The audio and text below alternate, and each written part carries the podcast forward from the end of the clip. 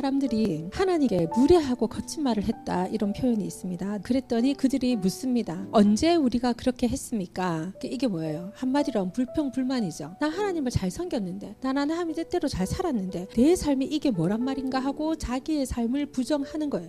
우리는 이 땅에서 잘 되기 위해서 하나님을 믿는 게 아니에요. 여러분이 하나님을 믿는 어떤 각도가 시선과 방향성이 올바라야 됩니다. 아, 나 하나님을 믿었더니 내 마음이 너무 편하고 내가 너무 평강하고 내가 너무 좋은 길로 너무 잘 되는 것 같아. 그거는 옵션의 한 부분일 뿐이지 그게 다가 아니라는 거죠. 그 내가 하나님 열심히 잘 믿었는데 이게 뭐야 하는 것은 이미 이 마음이 무례하고 거친 하나님을 이방신 중에 한 신으로 우리가 여기고 들어가는 거예요. 계시록 8장을 전체를 다 읽었거든요. 천사가 나팔을 불 때 이게 막 대접이 쏟아지면서 지금 막 이 땅의 환란과 자연재해와 전쟁이 막 일어나는 모습을 묘사하고 있습니다. 지구의 3분의 1이 활동을 못하는 모든 풀이 없어져 버리고 바다의 생물들이 죽어버리고 별들과 달의 3분의 1이 다 소멸되는 이런 환경에 있어서 화가 있다 화가 있다. 땅에 남아있는 모든 일들에게 화가 있다. 나팔을 불 천사가 아직 셋이 더 남았는데 지금 너무나도 힘들고 어려운 상황에 닥쳤다는 거예요. 근데 지금 9장 20절에서 21절은 이 나머지 세 개가 다 끝나고 난 다음입니다. 그런데 뭐라고 했냐면 이런 무기에 죽임을 당하지 않고 그래도 살아있는 사람이 있다는 거예요. 살아남은 자들은 계속 전처럼 멋대로 살아갔는데 이 멋대로 살아가는 게 뭐냐? 자기의 삶을 절대 바꾸지 않는데. 그래서 뭐 하느냐? 귀신들에게 예배하는 것을 멈추지 않았고 보거나 듣거나 움직이지 못하는 그 음은 노쇠 덩어리, 돌, 나무 조각들을 삶의 중심으로 삼았던 것을 그만두지 않았습니다. 마음의 변화를 보여주는 어떤 기미도 없었습니다. 여전히 살인, 점치는 일, 음행, 도둑질에 빠져 지냈습니다 하는 것을 얘기하고 있습니다. 이게 다 누구를 위한 거예요? 남을 위해서 가서 살인하고 점치고 음행하고 하지 않죠. 다 자기 우상에 대한 이야기를 하고 있는 거예요. 지금 자기 우상. 앞에 돌아가서 말라기 3장에서 보여주는 이것은 뭐예요? 내게 무 례하고 거친 말을 한 이유는 뭐예요?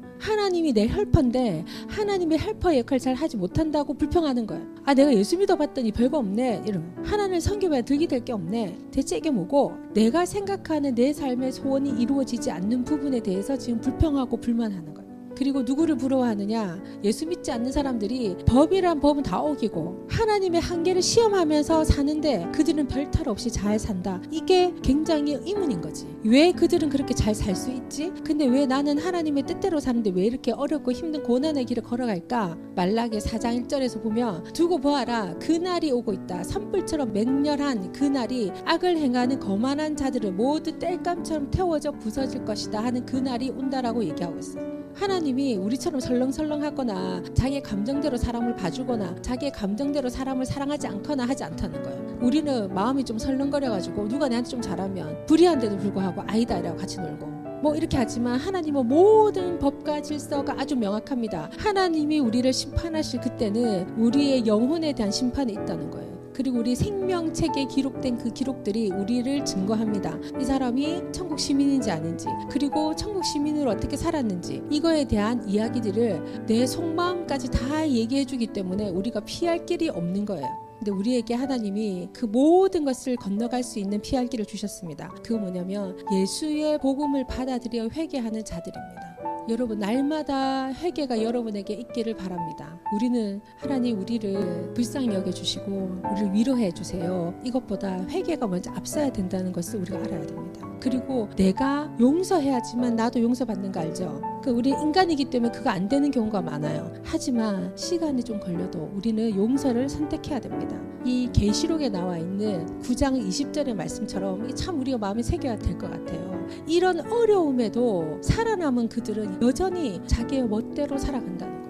여러분은 하나님의 말씀대로 살아갑니까? 아니면 여러분 멋대로 살아갑니까? 오늘 우리가 내 인생을 어디에다가 드려야 될지 매일매일 반복되는 무언가에 내 인생을 들여야 되는데 아무도 알아주지 않지만 매일매일 자기들의 삶 속에서 그 숲을 바라보고 가는 사람들이 있습니다. 여러분은 어떤 숲을 보고 나아갈 것인지 여러분 꿈을 가지십시오. 그리고 이 땅은 영원 복락하지 않습니다. 언젠가는 끝이 오는데 여러분은 천국에 들어간 천국 백성들입니다. 그러면 더 큰 책임감을 가지고 있어야 되는 거예요. 이 국제 정세를 어떻게 할 건가? 그러면 누가 그럴 수도 있습니다. 아이고 지금 뭐네 취직 문제도 지금 잘 해결 안 돼 무슨 국제 정세야? 오늘 뭐 먹을지도 모르는데 무슨 국제 정세야? 여러분 먹을 것만 생각하면은 그 먹을 것도 우리가 얻기를 어려워요. 그런데 내가 하나님의 나라 의로에서 큰 것을 생각하면 작은 것은 그냥 저절로 오게 돼 있습니다. 하나님께 발탁되는 여러분 되기를 바랍니다. 그리고 여러분의 꿈을 주님께 두시기를 바랍니다. 여러분, 여러분의 인생을 대충 살지 마십시오. 그리고 이런 사람들처럼 불평 불만으로 여러분 인생을 살지 마십시오. 아, 내가 예수 믿었는데 뭐 지금 뭐 달라진 게 뭐고? 여러분, 우리는 하나님 앞에 절대로 해야 될 말과 해서는 안 되는 말을 구분해야 됩니다.